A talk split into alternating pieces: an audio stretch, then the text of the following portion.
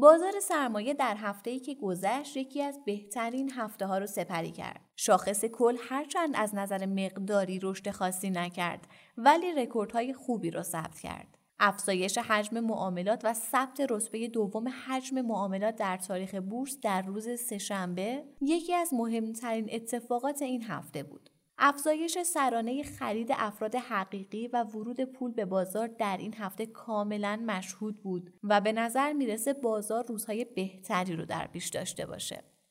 در پادکست امروز می‌خوایم در مورد روند جاری بازار صحبت کنیم و به این مسئله بپردازیم که بازار تا کجا توانایی رشد داره.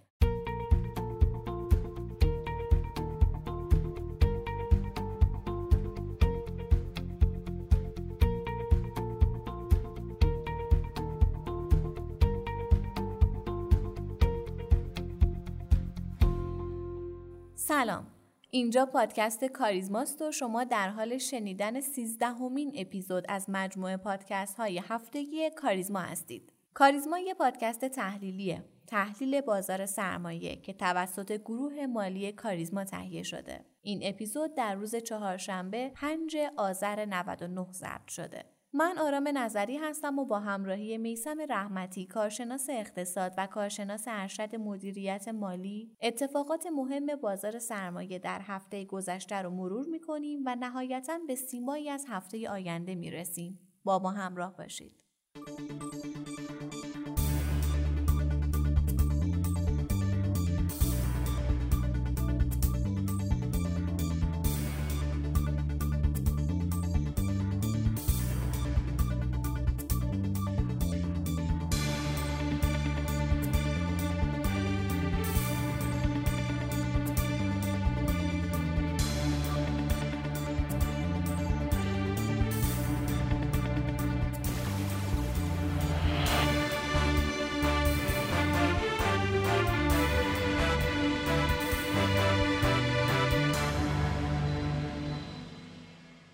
رحمتی خدا رو شکر در این هفته بسیاری از سهامداران روزهای خوبی رو سپری کردند و ما شاهد افزایش تقاضا در بازار بودیم. نظر شما چیه؟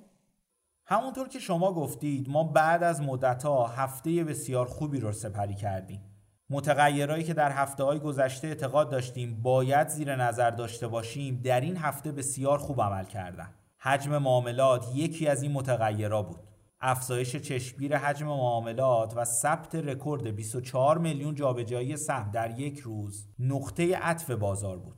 ما در سه ماه گذشته به شدت مشکل حجم معاملات داشتیم و همین عاملی شده بود که بازار وارد رکود سنگینی بشه.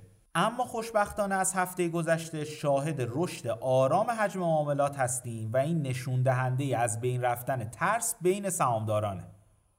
اگر نگاهی هم به ورود پول حقیقی به بازار داشته باشیم می‌بینیم هرچند این پول با احتیاط وارد بازار میشه ولی در هفته گذشته پایدار بوده از نظر بنیادی هم به نظر می‌رسه به وضعیت خوبی رسیدیم درسته؟ از نظر بنیادی بازار به شدت ارزنده است و به نظر من تمام ریسکا در بازار تخلیه شده اگر نگاهی به پیبی فوروارد بازار که از اجماع تحلیلگران بازار هر سه ماه به دست میاد نگاه کنیم این متغیر یک اصلاح بسیار خوبی کرده و به عدد ده واحد رسیده.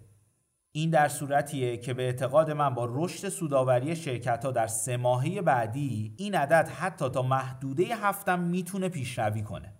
بنابراین می‌بینیم ریسک بنیادی بازار به حداقل رسیده و کاملا برای سرمایه گذاری مناسبه. اگر اشتباه نکنم این عدد در یک ماه پیش هم در همین حوالی بود ولی چرا تقاضا افزایش پیدا نکرد؟ ببینید ما در بازار مالی دو تا ریسک داریم.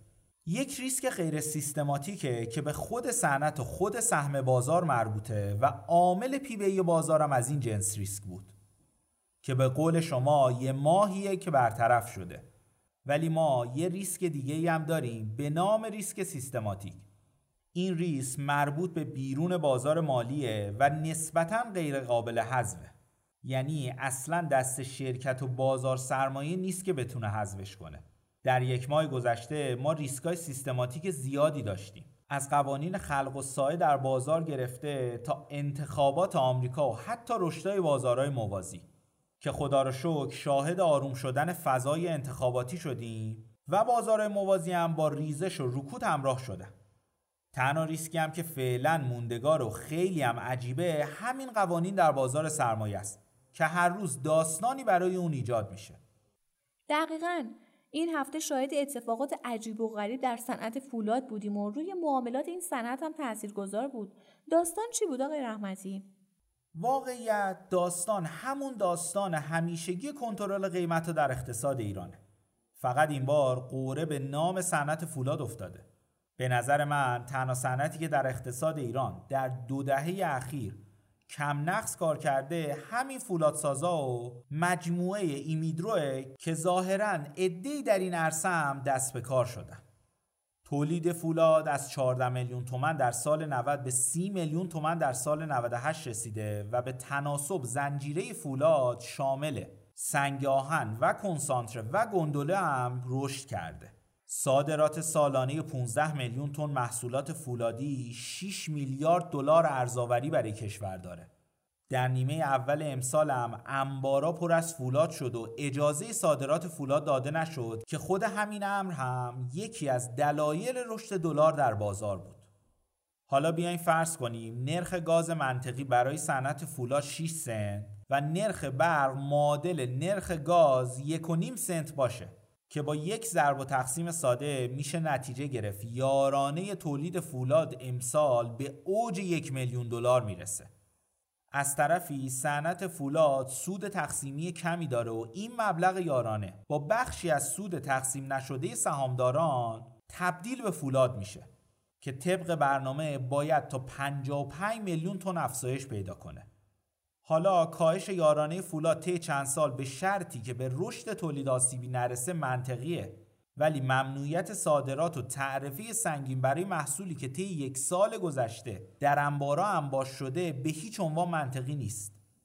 از طرفی نرخ فولاد به دلیل انتظارات تورمی و ریسک سیاسی بالا رفته و به نظر می‌رسه سیاستگزار راه رو دوباره اشتباه انتخاب کرده. هرچند اعتقاد دارم در نهایت یا این طرح اجرا نمیشه یا مثل طرحهای دیگه دوومی نداره.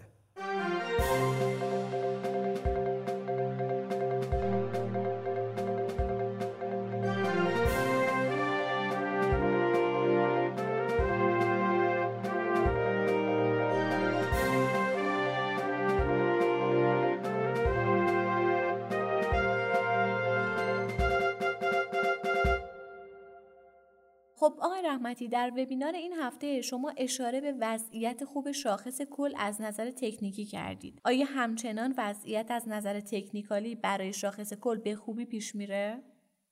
بله. شاخص کل در این هفته دو مرحله بسیار مهم رو پشت سر گذاشت. در اولین قدم تونست خط روند نزولی خودش رو در عدد یک میلیون و هزار واحد بشکنه و در گام دوم به خوبی تونست پولبک به این مقاومت شکسته شده رو تکمیل کنه. همه این مراحل به خوبی و با حجم عالی انجام شد تا از نظر نموداری شاهد باشیم که بعد از ماها شاخص کل روند مناسبی رو بگیره. فقط یه نکته مهم تکنیکی رو نباید فراموش کنیم. از نظر بحث تکنیکالی ما برای برگشت روند نیاز داریم تا سقفی بالاتر از سقف قبلی و کفی بالاتر از کف قبلی ثبت کنیم. این جمله در مورد شاخص کل به این مفهومه که ما باید سقفی بالاتر از عدد یک میلیون هزار واحد و کفی بالاتر از یک میلیون هزار واحد ثبت کنیم. و در صورت این اتفاق از نظر تکنیکی می‌تونیم بگیم شاخص تغییر روند داده و به روند سودی تبدیل شده. من در وبینارم تاکید زیادی داشتم. روند کوتاه مدت تا محدوده یک میلیون هزار واحد هموار شده. ولی قطعا نزدیک این مقاومت کارای زیادی داریم. پس خواهشن حتما استراتژی مناسب داشته باشید. با تمام این تفاصیل چه صنایعی رو همچنان مناسب سرمایه گذاری می‌بینید؟ همونطور که هفته گذشته گفتم صنایعی مثل بانک، دارو، بیمه و سرمایه گذاری می‌تونن صنایع مناسبی برای سرمایه گذاری باشن. هرچند تک سهمایی هم معرفی کردیم که خدا رو شکر در این هفته با تقاضا همراه بودن. ولی در هفته گذشته صنعت لاستیک یکی از صنایع مورد توجه بازار بود. یکی از معلفه هایی که از نظر بنیادی می‌تونه قابل توجه باشه رشد نرخ فروش و مقداری فروش امان با همه که به نظر می‌رسه در این صنعت ایجاد میشه. صنعت لاستیک مواد اولیه خودش رو که کاوچو هم هست وارد می‌کنه و تا همین چند وقت پیش به این واردات ارز 4200 تعلق می‌گرفت که این ارز برداشته شد و به ارز نیمایی رسید. به همین دلیل این شرکت ها مجوز افزایش نرخ هم گرفتن. در نتیجه به نظر می‌رسه بعد از افزایش نرخ مواد اولیه این شرکت ها به صورت پلهی به افزایش نرخ محصولات خودشون رو بیارن و همین باعث رشد نرخ حتی در سال 1400 هم میشه. از طرفی انتظار داریم تقاضا همچنان پایدار باشه که دلیل اصلی این امر هم حوزه استراتژیک حمل و نقله. نکته مهم دیگه این صنعت هم کاهش واردات تایر خارجیه که کاملا می‌تونه برای این صنعت مفید باشه سهمایی هم همچون پکویر، پاسا و پتایر سهمایی که با دید میان مدت می‌تونن برای سرمایه گذاری مفید باشن چه خبر از بازارهای جهانی؟ مهمترین خبری که در دو هفته گذشته وجود داشت امیدواری به کشف واکسن کرونا بود و شرکت های نظیر فایزر خبرایی را هم اعلام کردند. به همین دلیل شاهد بهبود وضعیت رشد اقتصادی بودیم. برای سال آینده پیش بینی میشه رشد اقتصادی آمریکا 5.3 دهم درصد، چین 7 درصد، هند 10 درصد و حوزه یورو 5.3 دهم درصد باشه. بنابراین اگر این رشد محقق بشه ما یک رشد تقاضا رو در بازار کامودیتی شاهد خواهیم بود. در کنار واکسن کرونا انتخاب آقای بایدن هم بی تاثیر نبوده.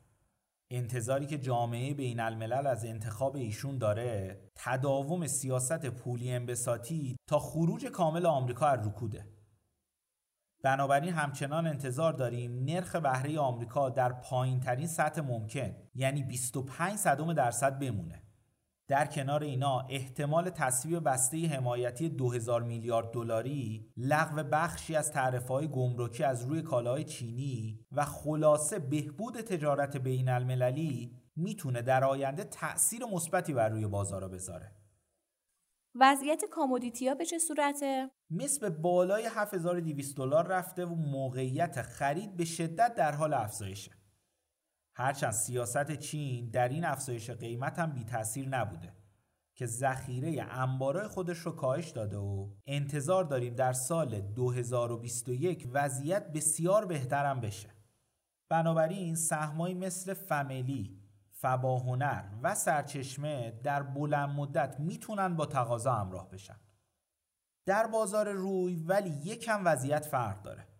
و به نظر می‌رسه به اشباع خرید خودش رسیده. تحلیلگران خارجی اعتقاد دارند سطحی بین 2500 تا 2600 دلار می‌تونه برای روی مناسب باشه. در بازار فولادم اتفاقای جالبی افتاده و شاهد کاهش تولید کارخونه در شرق آسیا هستیم و افزایش خرید صنایع پایین دستی باعث شده موجودی انبار بیلت هم کاهش پیدا کنه. در نتیجه انتظار داریم قیمت بیلت، شمش و فولاد در هفته های آینده افزایش پیدا کنه. و توصیه آخر آقای رحمتی برای این روزهای بازار چیه؟ توصیه همیشگی من اینه که از هیجان هم در خرید هم در فروش دوری کنید و برای ماندگاری در بازار سرمایه حتما استراتژی داشته باشید. به هیچ عنوان نمی‌خواد با تمام سرمایه وارد بازار بشید و خواهشن در صورت خرید به صورت پله‌ای وارد سهما بشید.